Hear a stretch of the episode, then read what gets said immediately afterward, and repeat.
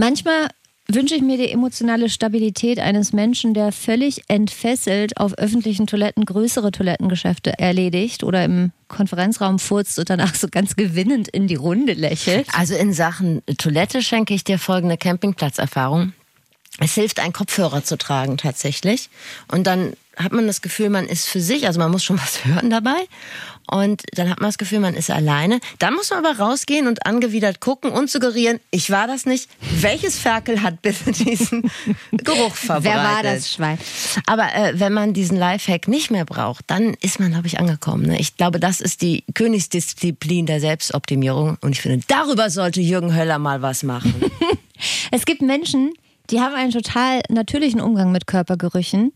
Die sind ja auch im Prinzip natürlich, aber ich persönlich spiele eher im Team Genant, würde Ja. ich sagen. Und das ist ja auch wirklich so ein Thema, das uns, glaube ich, alle betrifft. Und wir stecken unsere Nase heute genau in diese olfaktorische Erlebniswelt. Noch einmal Luft holen und äh, ab dafür. Das ist absolut keine normale Frageplattform, aber hier wird zu jeder Frage eine Antwort geboren. Das ist das Sprungbrett, durch das ihr zum Verständnis kommt. Guten Tag, das ist das Flexikon. Ein Podcast von Enjoy vom NDR mit Steffi Banowski und Anna Radatz. Ein Laber-Podcast mit Bildungsauftrag für wichtige, unbequeme, viel zu selten gestellte und manchmal auch peinliche Fragen des Lebens. Die wollen wir beantworten mit Hilfe von Leuten, die es wissen müssen. Und das ist hier die Frage. Körpergerüche. Wie kriege ich sie in den Griff? Ihr hört schon, diese Ausgabe ist so ein kleiner Infosnack, der Appetit macht auf mehr. Ein Thema, das uns die Morningshows weltweit aus den Händen reißen. Denn man weiß einfach im Radio, alter Radioregel, alles was stinkt oder ein Zahnarztgeräusch ist, ist ein Impuls zum gut an, ne? Abschalten. Aber es ist uns egal. Bist du streng mit anderer Leuts Gerüchen? Nee, ich bin mit meinen eigenen deutlich. Mit anderen nicht? Vielleicht mit Fremden eher. Also ich würde eher von einer öffentlichen Toilette runtergehen und sagen, Alter, wer hat denn hier hinge. Ähm, mockt irgendwie, aber wenn jetzt irgendwie Familienmitglieder auf Toilette waren, dann würde ich da jetzt nicht so hart mit denen ins Gericht gehen. Aber ich gehe mit mir selber hart ins Gericht. Das tue ich auch, aber ich bin auch wahnsinnig nachtragend. Ich erinnere mich, dass eine gemeinsame Kollegin von uns mal erzählt hat, dass sie Lenny Kravitz interviewt hat. Der soll so ein Schwitzer Und das, sein. genau. So wie Robbie Williams. Dass er so ein Schwitzer ist und dann riecht wie ein äh, drei Tage getragenes Polyesterhemd Ja. oder wie so ein Hut vom alten Mann von innen. So. Und das kriege ich nicht mehr aus dem Kopf. Mein Gedächtnis überschreibt das nicht. Es nimmt viel Sexappeal auch, ne? Ja, und Harry Styles soll übrigens auch so ein Nein, Sign- mach es mir nicht Signature. Smell haben. Aber- hat Kendall Jenner mal in einem Interview gesagt. Aber Signature Smell im Positiven oder? Leider nein. oh. So. Wie so, ein, wie so ein muffiger Waschkeller. Nee, der soll auch nach Schweiß riechen. Ach so. Ich auch übrigens. Ich rieche auch schnell nach Schweiß. Wer sagt das? Ich. So. Vor allen Dingen, wenn ich aufgeregt bin. Ich bin ein Auf Aufregungsschwitzer. Bist ein Euphorieschwätzer. Ja, bin ich.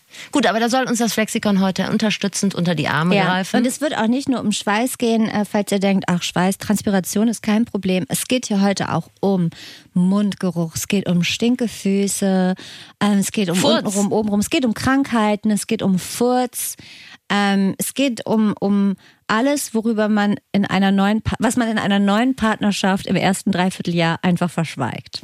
Es existiert nicht. Niemand geht auf Toilette, niemand hat Spargelpipi. Willst du erzählen, Ja. Dass du tolle FlexpertInnen mitgebracht hast? Ich habe tolle FlexpertInnen mitgebracht. Okay, da Ähm, bin ich jetzt dran.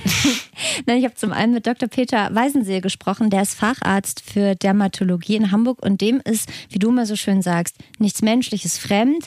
Der kann Krankheiten am Geruch identifizieren, der kennt berufsbedingt wirklich kein Ekelgefühl und der kennt sich richtig gut damit aus, was uns Menschen eigentlich unangenehm riechen lässt. Und ich habe mit der Psychologin Nele Sert gesprochen und ihr mal die unangenehme Frage gestellt, wie sage ich eigentlich einem Kollegen oder eine, einer Kollegin, dass der Gebrauch von Deo dringlichst vonnöten wäre. Also quasi der psychologische Werkzeugkasten zu, zu unangenehmen Körpergerüchten. Den liefern wir auch noch kurz mit am Ende. Aber erst ganz am Ende. Ja, das ist das ist ein, ähm, wie so ein Spoiler. Nee, Spoiler nicht. Einfach ein super starken Cliffhanger. Jetzt ein Cliffhanger. Ich kann mich, glaube ich, so lange gedulden. Ich glaube, ich bleibe so lange hier. Okay.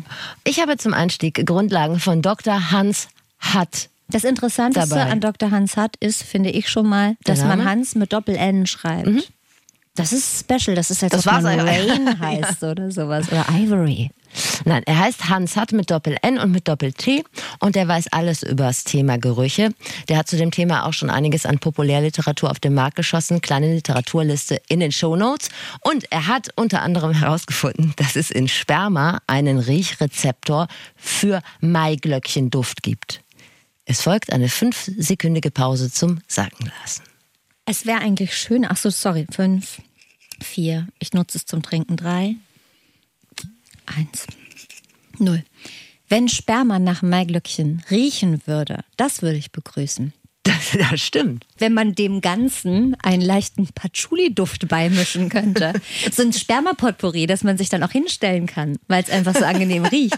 Dass man so eine kleine Schüssel mit Spermapotpourri auf der sonnigen Fensterbank stehen hat. Das ist mein Lebenstraum. Aber ich habe es jetzt verdreht. Gut, ähm, da komme ich jetzt überhaupt nicht mehr in mein Thema rein. Äh, sorry.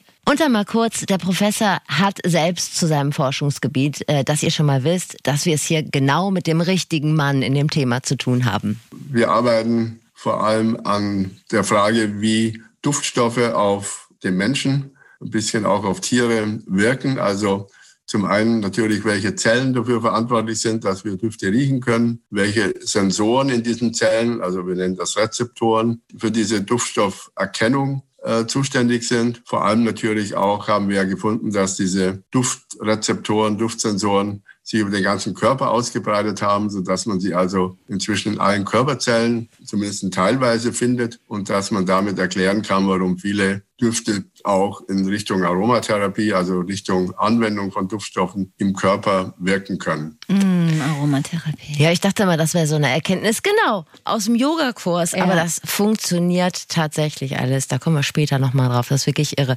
Du kannst mit Düften irgendwie nicht nur zur Ruhe kommen oder Schmerzen besser aushalten oder dein inneres Kind finden oder deinen Autoschlüssel. Du kannst tatsächlich richtig was bewirken. Und es gibt sogar Anhaltspunkte, dass äh, über Düfte und ihre Rezeptoren sogar Krebs geheilt werden kann. Also der Herr hat, macht da was richtig Wichtiges. Wir kommen aber mal auf die Gerüche zurück, äh, die wir mit der Nase aufnehmen. Also da, wo wir das auch mitkriegen, in der Milz oder im Sperma, merkst du das ja nicht, wenn du da Maiglöckchen Ich merke es in meinem Sperma nicht. Genau. Herr Hart, was machen die Gerüche denn in der Nase? Alle Riechzellen in der Nase haben eine Nervenverbindung zum Gehirn. Zwei wichtige Gehirnzentren, das Gedächtniszentrum und das Emotionszentrum. Also wenn ich Vanillin, Vanillin rieche, dass ich dann mich A, erinnere, dass ich was das ist, weil ich halt gelernt habe, die Mutter, das ist Vanille. Und zweitens die Emotion, die ich hatte, als ich den Duft gerochen habe.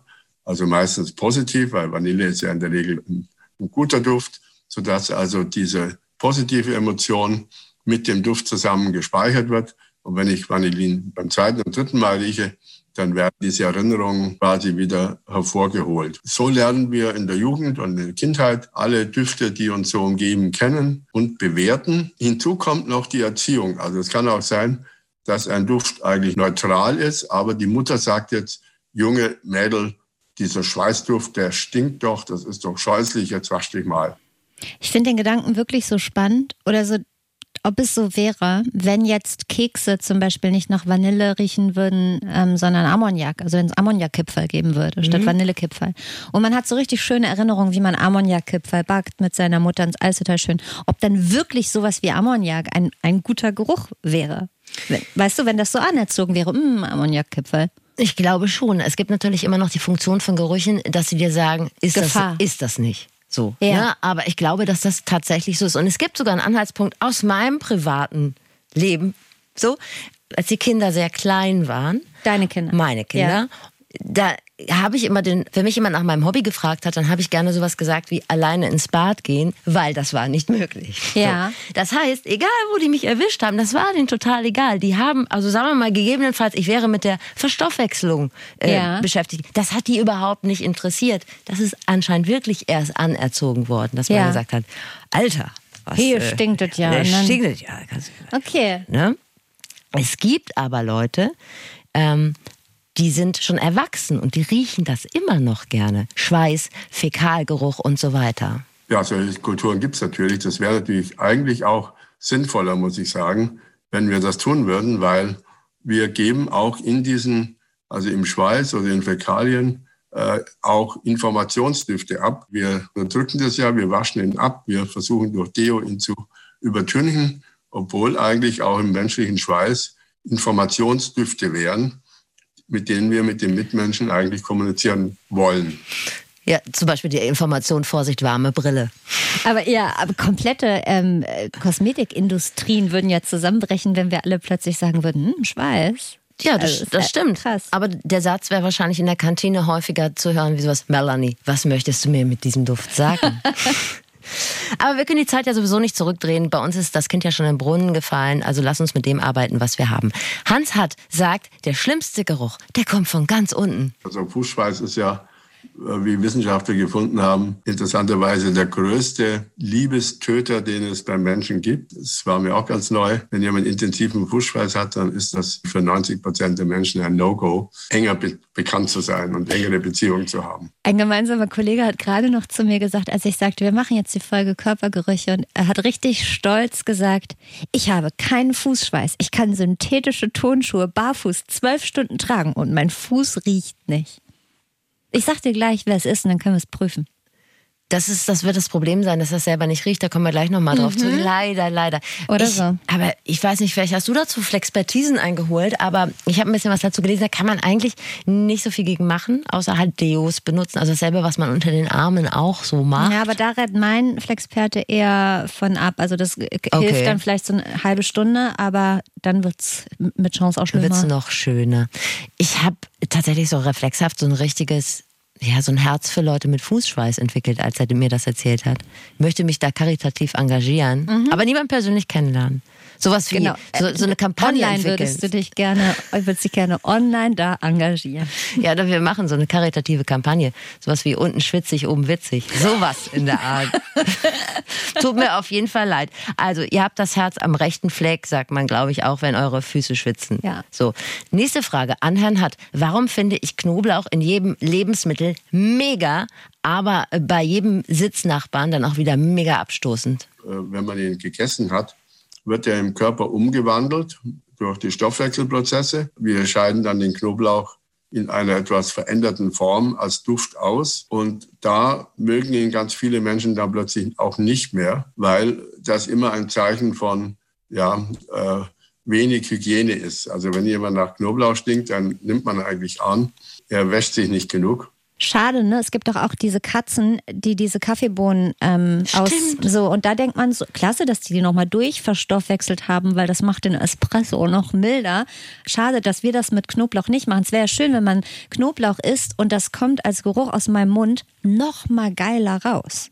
Also wenn man dann so eine Pizza umarmt und dann verkauft. Exakt. Sowas. Es gibt doch auch diese Getränkeflaschen, wo so ein Duft drin ist. Kennst du die? Das Nein. Hä? Da, da ist Luft drin? Das, nee. Hast du dich verarschen lassen? Kaufen Sie diese Flasche, darin ist Duft. Ich habe sie nicht gekauft, aber ich kenne jemanden, der es gekauft hat. Da ist das Wasser rein und oben ist so ein, so ein, so ein Duftpott oder okay. wie das heißt. Und dann riechst du das und dann hast du das Gefühl, ähm, das schmeckt jetzt nach äh, Cola so. oder nach Pina Colada. Uh. Eine Reminiszenz an unseren äh, Flexperten Sebastian Fitzek. Habe ich auch gerade gedacht. So.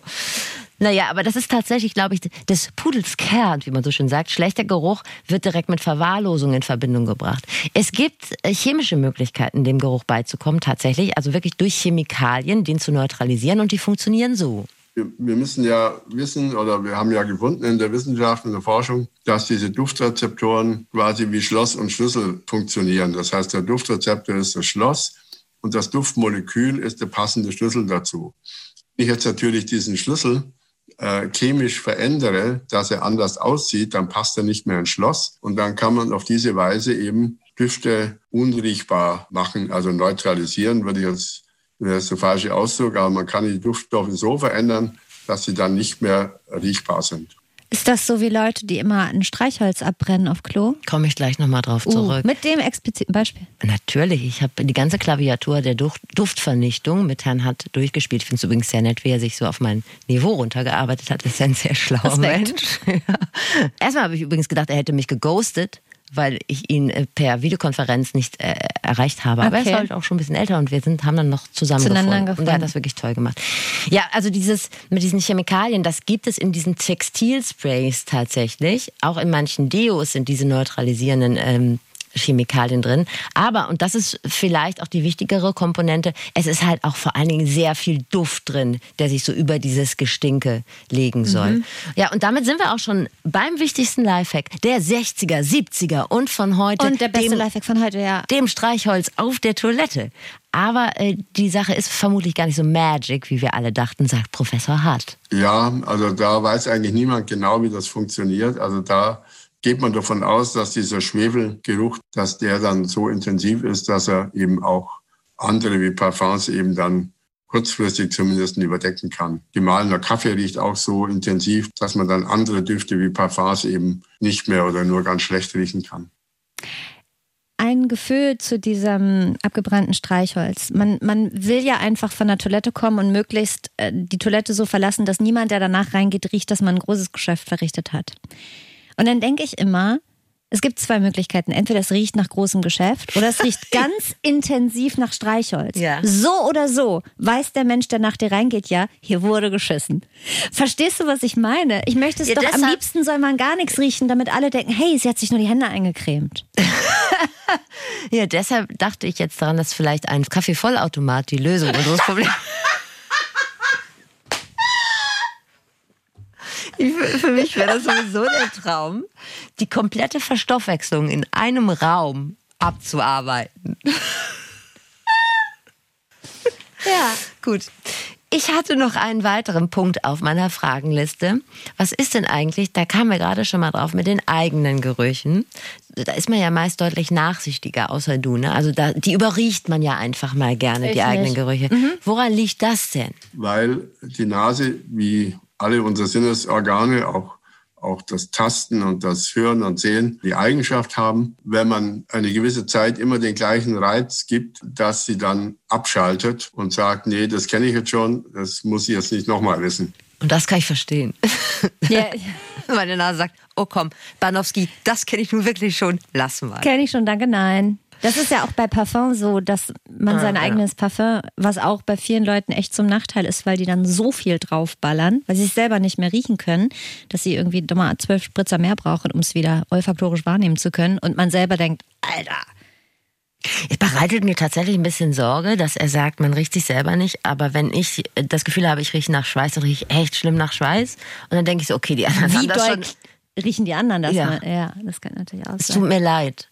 Ich mache noch einen ganz kleinen Schlenker Bitte. vom Gestank weg, weil mich das Gespräch mit Herrn Hart wirklich sehr beeindruckt hat und weil es Frevel ist, nicht auch nochmal äh, so zwei, drei weitere Infos zum Thema Gerüche unter die Leute zu bringen. Hans Hart und sein Team haben zum Beispiel auch herausgefunden, dass Parfums jünger machen können.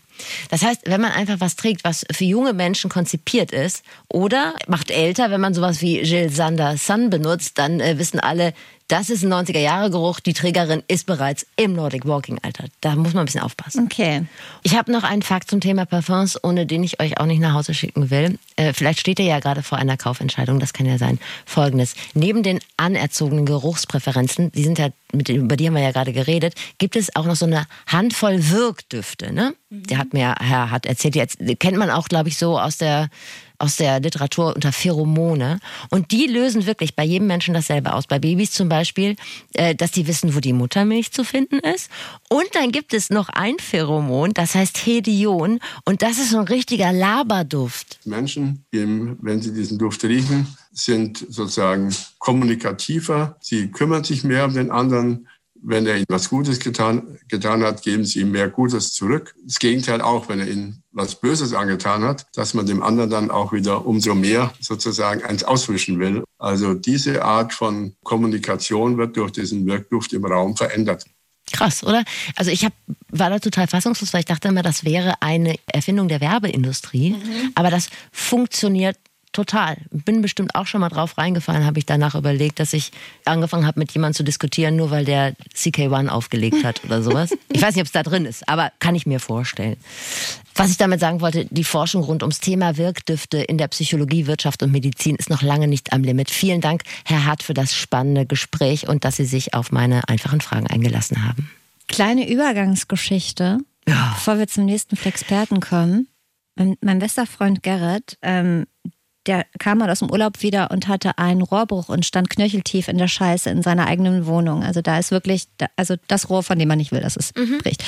Und er stand wirklich knöcheltief und dann hat er einen Hausmeister gerufen und er hat gesagt, ich brauche hier dringend Hilfe, ich war eine Woche nicht da, irgendwann ist hier das gebrochen. Und dann kam der und klingelte der Hausmeister und weißt du, was der dabei hatte? Ein Eimer, ein Schwamm und ein Duftbaum. Und ich möchte das nur sagen, hängen Sie doch den Luftbaum ja. auf. Nee, hier ist ja auf 80 Quadratmetern, ich sag mal, körperlicher Unrat verteilt. Ja. Ich weiß nicht, ob ein Duftbaum Exotix da jetzt tut.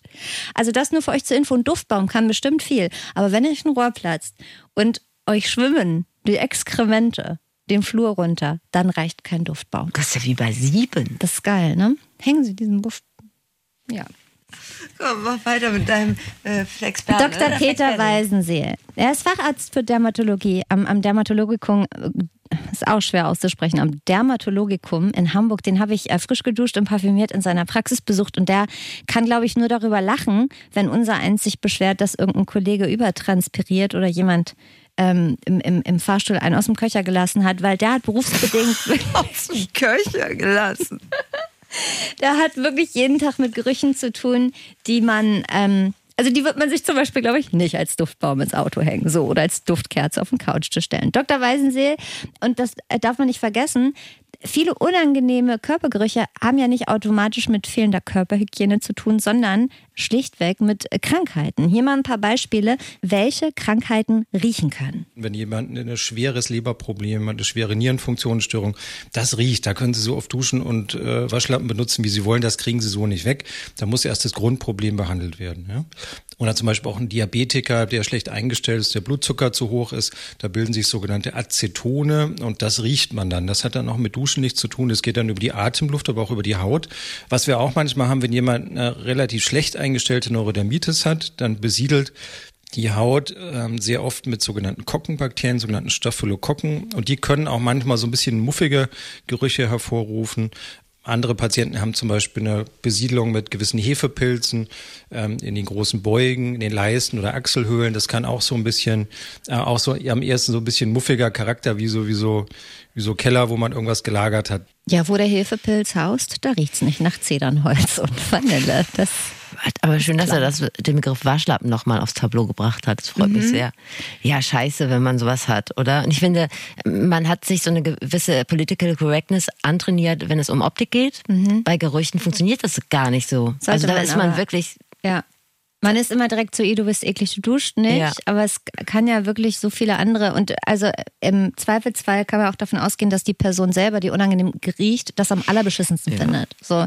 Also es kann wirklich oft pathologisch sein. Da muss dann wirklich ein Arzt dran und eine gute Salbe. Aber natürlich kommen auch viele Patientinnen und Patienten zu ihm mit äh, dem Dauerbrenner Schweiß. Deshalb habe ich ihn noch mal erklären lassen, warum denn Schweiß eigentlich überhaupt riecht. Es gibt zwei Arten von Schweißdrüsen. Das eine sind die, die tatsächlich nur, sage ich mal, den klaren Schweiß produzieren, der per se erstmal nach nichts riecht.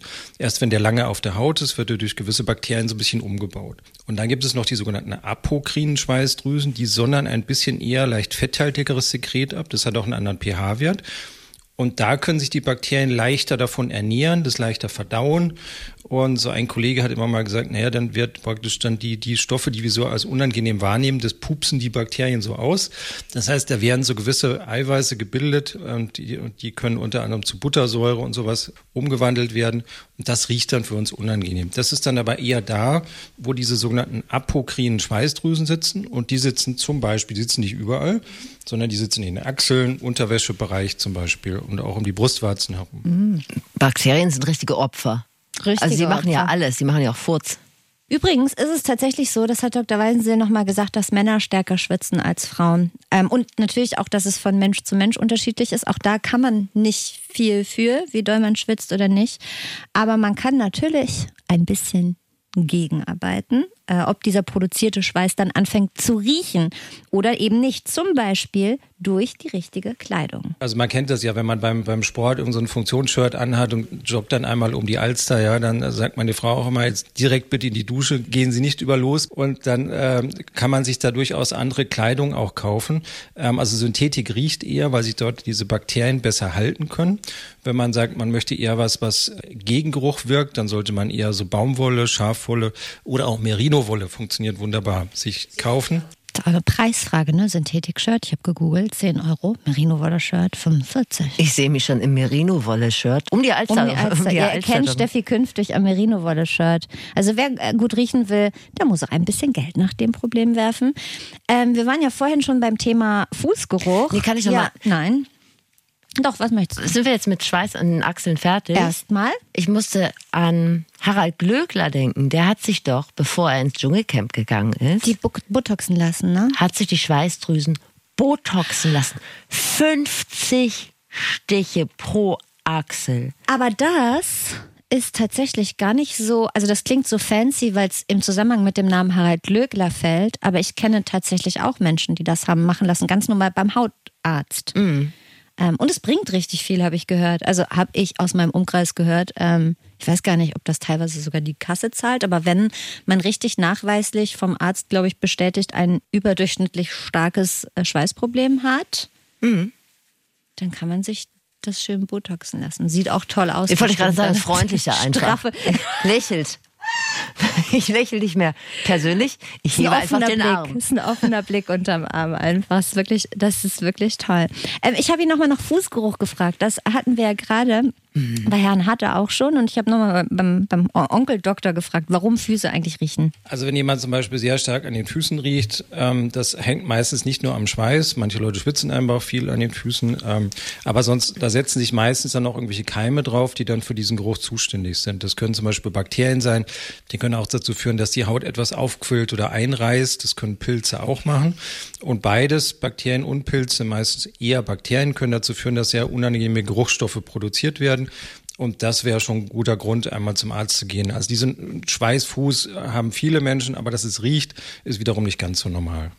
Kommen wir mal, Steffi, zur Lösung der Probleme. Viele von uns neigen ja dann dazu, ähm, dreimal täglich zu duschen, sich zu cremen, zu deodorieren, keine Ahnung, sich halbwegs im Wolf zu waschen. Dr. Weisenseer sagt aber, zu viel Körperhygiene ist auch nicht das Mittel der Wahl. De facto ist es so, man kann auch den Säureschutzmantel tatsächlich kaputt waschen. Also das merken wir zum Beispiel jetzt in der Corona-Zeit, wenn wir uns 20 Mal am Tag die Hände waschen und dazu noch Happy Birthday singen und dann noch desinfizieren. Das schadet unserer Hautbarriere. Das heißt, wir waschen dann die guten Fette runter, der Säureschutzmantel geht kaputt und das kann ich, wenn ich das sehr intensiv an der übrigen Haut mache, natürlich auch.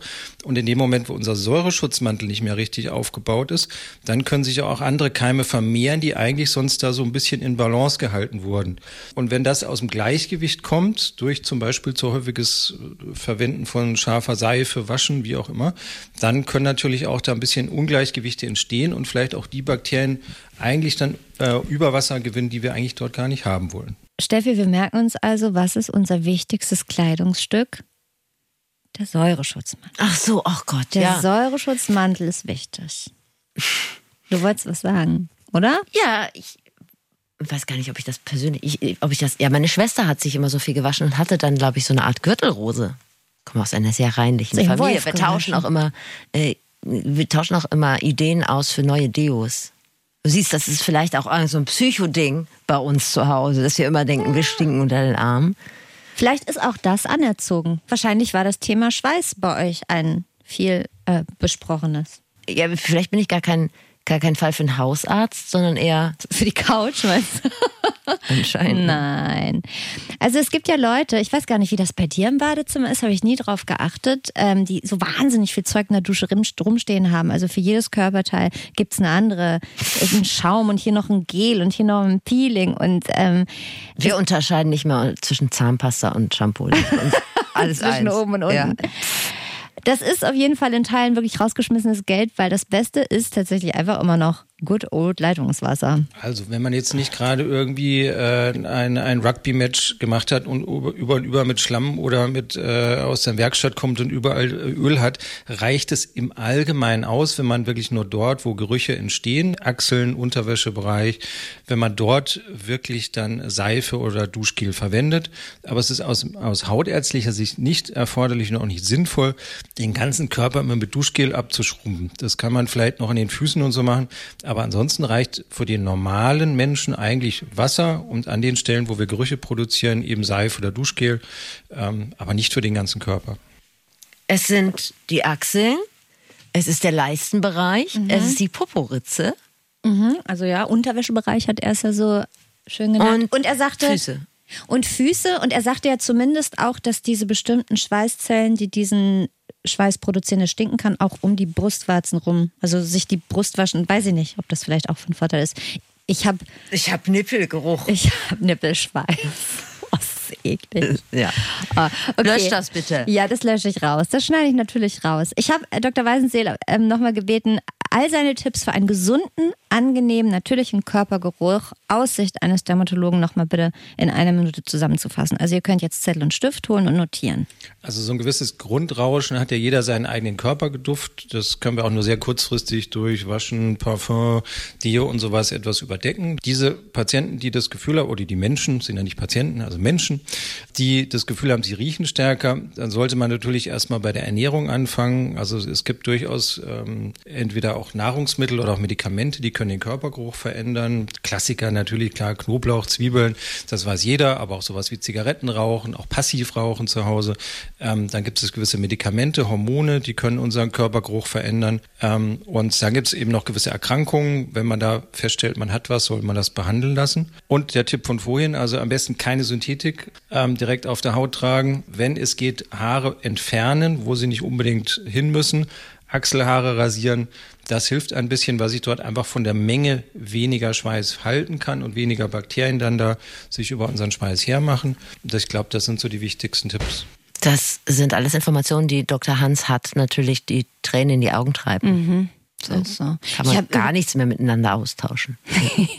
Ich habe ihn nochmal gefragt, weil das fand ich persönlich so spannend, nachdem er mir diese ganzen Geschichten erzählt hat, von mit was Leute natürlich so jeden Tag zu ihm kommen, ob man sich als Dermatologe eigentlich überhaupt noch ekelt vor so menschlichen Gerüchen. Meistens ist den Patienten das unangenehmer als uns. Also natürlich freuen wir uns auch so ähnlich, wie sich der Zahnarzt freut, wenn jemand sich vorher mal die Zähne putzt. Freuen wir uns auch, wenn jemand die Wochen vor dem Besuch beim Arzt, beim Hautarzt mal geduscht hat. Klar, aber den meistens ist den Patienten eher unangenehmer, wenn die so nach einem Zehn-Stunden-Tag nochmal zu uns zur Hautkrebsvorsorge kommen und sagen, oh, jetzt habe ich die Schuhe hier aus und ich habe das Gefühl, es könnte ein bisschen riechen. Und das ist für uns eigentlich alles halb so schlimm. Also für mich persönlich ist es eher so ein bisschen, wenn die Patienten so etwas gut gemeint einen sehr starken Parfumduft aufgetragen haben und es riecht noch drei Patienten später im Patientenzimmer immer noch nach Patchouli. Das finde ich nicht eklig, aber das finde ich dann eher so ein bisschen äh, schwierig. Wenn ich mich entscheiden müsste zwischen Patchouli und Hefepilzgeruch, würde ich auch fast eher Hefepilz nehmen. Allerdings, man muss dazu sagen, der Mann ist vom Dermatologikum, die haben, glaube ich, einen eigenen Maserati-Parkplatz. Also da kommen halt auch wirklich Leute an. Aber würdest du deshalb davon ausgehen, dass die alle frisch gewaschen sind? Nee, hast recht. Es gibt auch so Hm. Aber Leute. die Info mit dem Maserati-Parkplatz finde ich trotzdem. Ja, Interessant. oder? Es gibt auch so Leute, denen sieht man das oder man, man stellt sich das immer schon so vor, wie die riechen. Mhm. Da komme ich nämlich deshalb drauf. Also ich stelle mir bei manchen sehr mächtigen Männern vor allen Dingen vor, dass sie mittlerweile sich ihrer Macht sind sie so sich so bewusst, dass sie auch äh, wenig Ratschläge annehmen. In Sachen Körperhygiene. Genau, also das kann ich mir gut vorstellen, dass Meinst du, es auch es solche gibt Leute gibt. ein, eine finanzielle Grenze, dass man irgendwann so reich ist, dass man stinken darf? Mhm, stinkereich. Stinkereich. Aua. Wir sind einer ganz, ganz, ganz geheimnisvollen Sache auf der Spur. Das ist unfassbar. Ich möchte mich zum einen nochmal ähm, bedanken bei Dr. Peter Weisenseel. Danke für, den, für die ganzen Infos. Danke. Und auch nochmal für das Buch, das er mir mitgegeben hat. Dr. Peter Weisenseel hat nämlich ähm, auch schon Bücher geschrieben und eines, das er offenbar für mich als sehr passend empfand, was er mir mit Widmung mitgegeben hat, trägt den Namen Syphilis und Co. Ein Arzt klärt auf. Und ich versuche das wirklich nicht persönlich zu nehmen. Hast du es denn ausgelesen? Du wolltest es danach an mich weiterreichen. Stimmt, du wolltest das als Urlaubslektüre mitnehmen. Das wäre ne? dann jetzt soweit. Ja, da muss ich, äh, muss Bitte ich ohne Spoiler. ranhalten. Würde mich schon interessieren, wie das da zu Ende geht. Gut, das hattest du ja damals auf, äh, in unserer Story gepostet. Kannst du gerne nochmal auf unserer Seite posten, weil ich das so schön finde. Oder ist dir das unangenehm? Nein, überhaupt nicht. Genau. Das poste ich gerne. Dieses Buch ist mein ganzer Stolz. Und damit wären wir ja gerade bei in Kontakt treten im weiteren Sinne. Ich, wir haben Mails bekommen. Zum einen haben wir eine Mail bekommen von Julian. Herzlichen Dank. War die eigentlich an flexikon.ndr.de oder über Insta? Ich weiß es nicht. Ich weiß auch nicht. Und zwar gibt es von Julian äh, Feedback zur letzten Flexikon-Ausgabe. Da ging es ums Allgemeinwissen und Julian hatte seine Zweifel an der Aussage, Gaming nach dem Lernen löscht die Festplatte und man kann nochmal vom Neuem anfangen. Und er hat so eine schöne Mail geschrieben. Soll ich die mal kurz Singen Sie mal vor. Genau. Bla bla, er, er hört unseren Podcast, ist ja klar, sonst hätte es ja nicht gesagt. Lirum larum. Äh, genau. Äh, da die Flexpertin er benutzt hier den Fachterminus, liebe Ja. Anne, Ja. äh, in eurer letzten Folge jedoch erwähnt hat, wie schädlich Gaming für die Gedächtnisbildung sei, muss ich hier mal aus meiner Versenkung gekrochen kommen und darauf hinweisen, dass ich während meines Medizinstudiums mehrere tausend Stunden am Computer gespielt und zeitweise meinen eigenen Battlefield 2 Server betrieben habe. Ohne Zocken hätte ich mich spätestens im Präparierkurs als Körperspender angedient. Wichtige Info noch, er hat, seine, hat eine Freundin kennengelernt, trotz seiner, sag mal, zeitraubenden Hobbys. Auch das stimmt also nicht, dass Computernerds keine Frauen aufreißen Genau, kann. und die wird er demnächst heiraten und er, er erinnert sich nicht genau, wer von uns beiden nie zu Hochzeiten Ich eingeladen wird. mich. Also es wäre jetzt quasi eine Hochzeitseinladung an diejenige und es wird auch Mario Kart auf einem Beamer geben. Er hat uns jetzt beide ein bisschen gemorst, weil du bist die Mario Kart Frau, ich bin die, die nie zu Hochzeiten Exakt, eingeladen aber dann gehe ich natürlich alleine, weil wir wollen ja, dass der Running Gag so bleibt. Richtig. Tut mir leid, Julian, kann ich kommen. Aber ich komme, Julian. Wir sehen uns. Ich freue mich ganz toll. Aber auch geil, ne, wenn du weißt, dein Arzt macht so eine, offen, so, so, legt dir so einen doppelten Bypass, eine offene Herz-OP und er hat beim Counter-Strike geübt oder Ja. sowas. Aber er klingt Aber- wie ein kluger Typ. Total. Ich habe Ja. auch in den Raum geworfen, ob er vielleicht einfach zu schlau gewesen wäre, sonst um Mediziner zu werden und ob er sich da so einfach vielleicht so Runtergespielt. runtergespielt hat. Man weiß es nicht genau. Runtergetetrist. Es gibt noch eine äh, weitere oder mehrere Feedbacks gab es noch zu der Frage, ähm, ist das eigentlich normal, dass intelligente Leute immer eben sagen? Und äh, da hat uns Dana zum Beispiel geschrieben, dass das Wort eben gar nicht gibt, aber sie stammt aus Ostberlin und da wird es im allgemeinen Sprachgebrauch und im Alltag so verwendet und sie hat uns auch noch einen Artikel verlinkt. Vielen Dank. So, immer gerne schreiben, das bringt uns weiter. Ja, und auch immer gerne abonnieren auf dem ähm, Podcast ähm, Dings. Dings eurer Dings. Dings. Und wollen wir noch irgendwas? Ach, ne, dann, dann könntet ihr uns eine Bewertung schreiben. Ihr könntet uns mal was backen. Also was ihr wollt. Wir freuen uns einfach über alles, was ihr quasi mit uns macht. Steffi, wir haben noch zwei kleine Bo Boni, Bonusse. Du fängst an. Das Thema Mundgeruch. Aviva Ginfeld ist Zahnärztin aus Berlin und sie hat eine Mundgeruchssprechstunde. Läuft super, hat allerdings ein Imageproblem. Mund-zu-Mund-Propaganda schwierig. In der Mundgeruchssprechstunde wird man nicht weiterempfohlen, nein. Das heißt, wir ernähren uns jetzt auch mal so einem richtigen Tabuthema. aber, ja, es ist ja, du sagst ja auch nicht zu jemandem. ah, ich kann nicht, ich muss zum Mundgeruch sprechen. Ja, aber du sagst ja auch nicht zu jemandem, du stinkst richtig schlimm aus dem Mund. Aber ich habe hier, geh mal zur Aviva, die kann dir, also das kannst du eigentlich machen. Der Professor hat, hat ja schon gesagt, so ein Geruch, äh, so ein Mundgeruch, den merkt man einfach nicht selber. Deshalb war auch meine erste Frage an Frau Dr. Ginfeld. Kommen da die Leute eher, denen gesagt wurde, geh da mal hin? Oder haben die meisten ihr Geruchsproblem schon selbst erkannt? Ich habe viele, viele Ehepaare, da bringt immer die Frau, das ist das sind doch meistens auch die Frau, nicht der Mann, den Mann mit. Und, und sagt, ja, also ich halte das jetzt schon so lange aus und jetzt habe ich das irgendwo gelesen oder gehört im Internet oder sonst irgendwo und können Sie sich das bitte ähm, angucken. Was macht denn den Mundgeruch? Und der kommt eben nicht aus dem Magen. Das ist ja, was die meisten Menschen fälschlicherweise denken.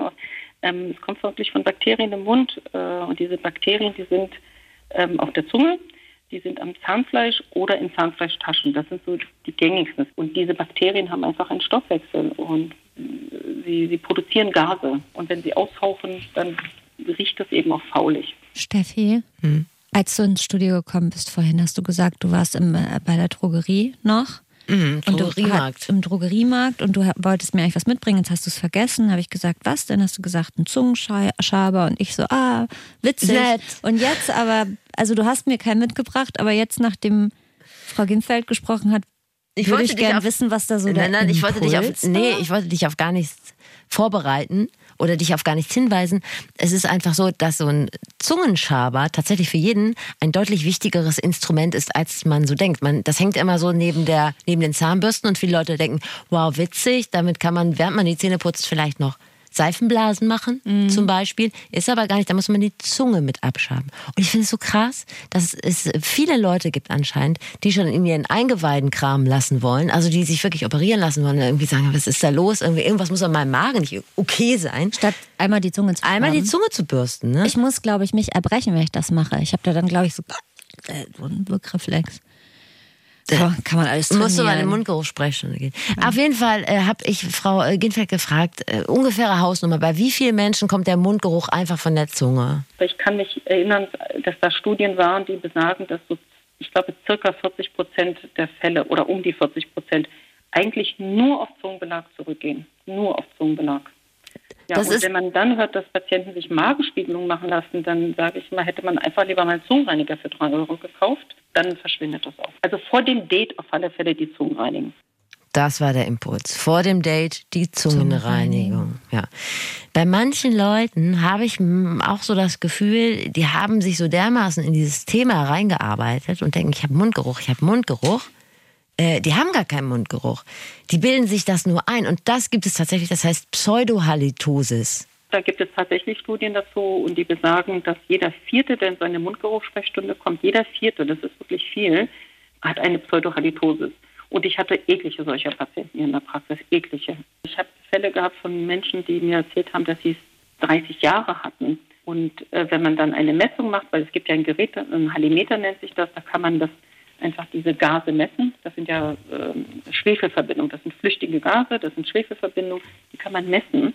Und den Patienten ist dann geholfen, wenn man das auch mehrmals macht. Hat sie das beeinträchtigt in ihrem Leben? Äh, sehr. Ja, die haben wirklich, wenn das nicht besser wird, dann ja, dann verlasse ich meinen Mann. So, so geht das nicht. Also ganz, ganz viele, die wirklich im Stuhl erstmal saßen und dann einfach auch geweint haben. Ne?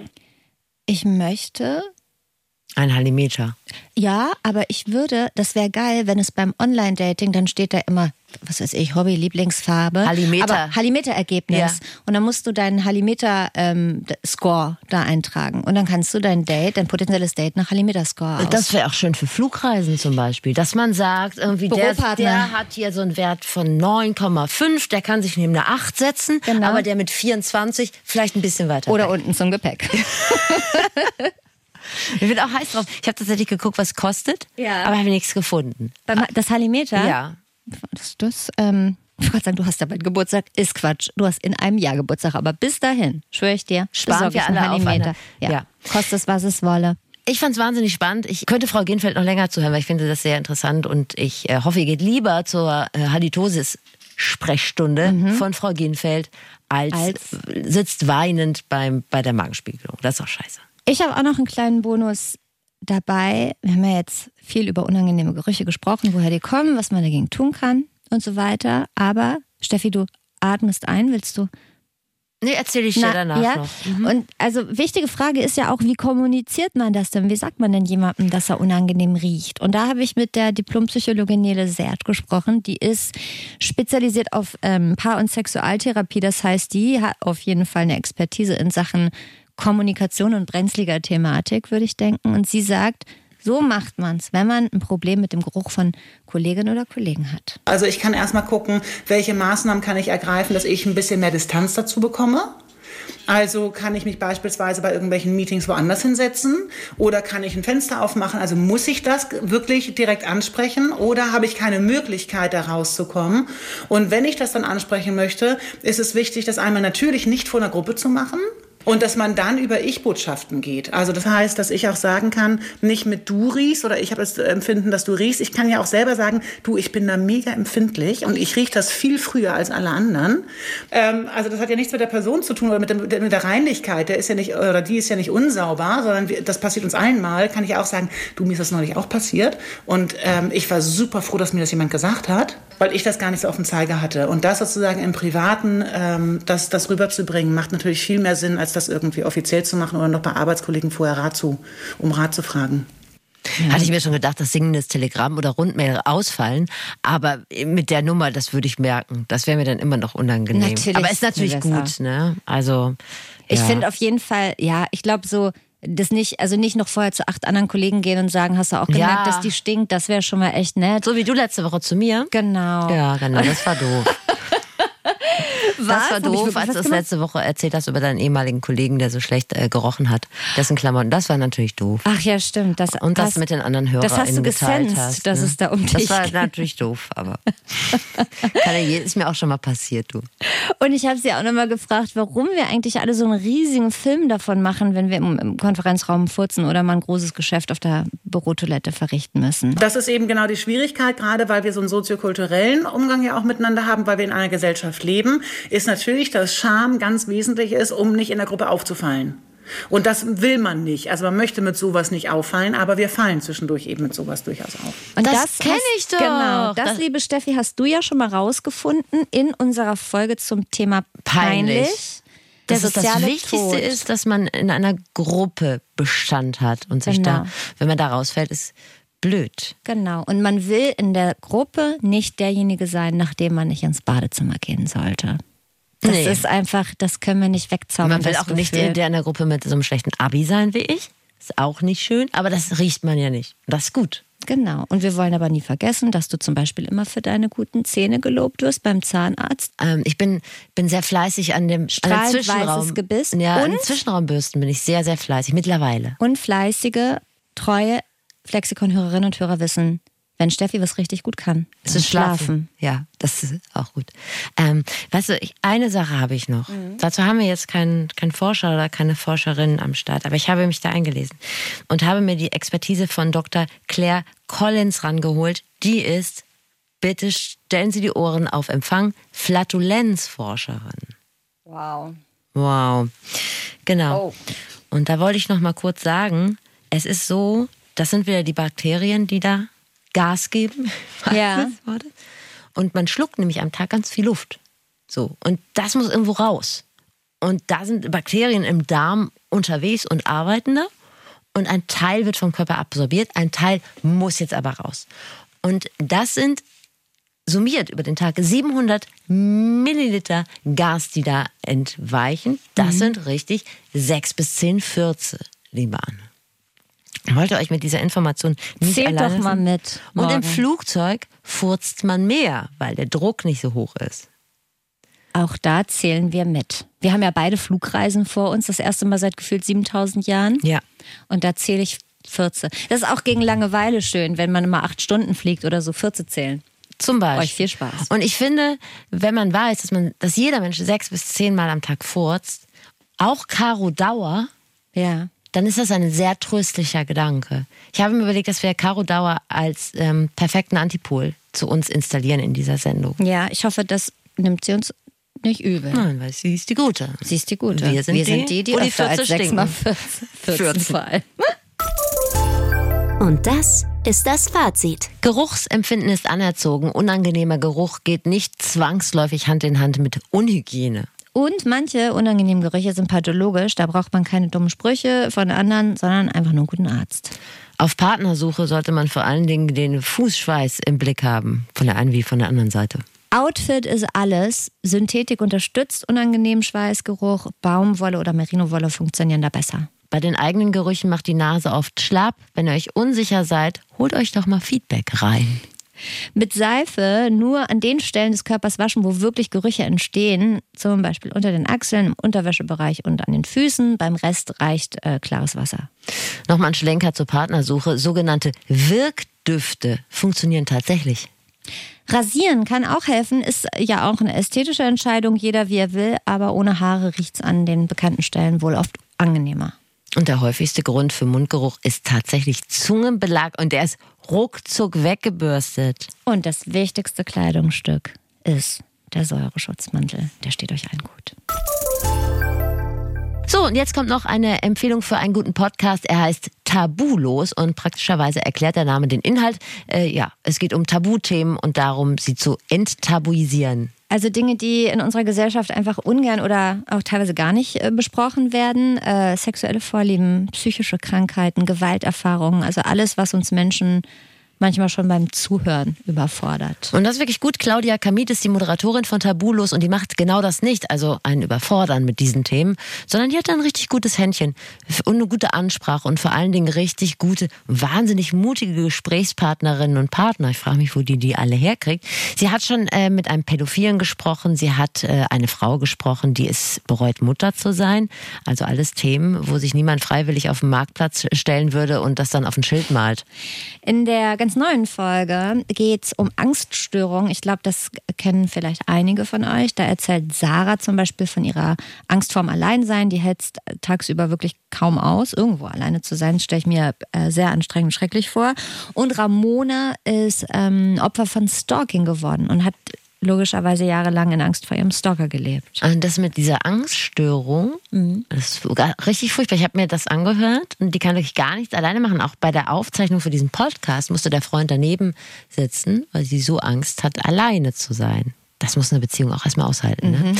Tabulos heißt der Podcast äh, von unseren KollegInnen von Fritz vom RBB. Ich würde es nicht googeln, sondern direkt in die Podcast-App eingeben beim Wort Tabulos. Da verirrt man sich beim Googlen ganz schön schnell in die falsche Richtung. Es folgt ein extrem geheimnisvoller Mystery-Teaser auf die nächste Folge. Macht euch doch mal mit dem ähm, Schlagwort Vereinbarkeit von Familie und Beruf auf Google Bildersuche. Ihr findet bestimmt ein Bild von einer Frau im Kostüm am Schreibtisch und während sie in einem Teams-Meeting die Marketingstrategie fürs nächste Jahr darlegt, sitzt daneben ein Vierjähriger, lächelt und malt ein Feuerwehrauto. So ist es doch.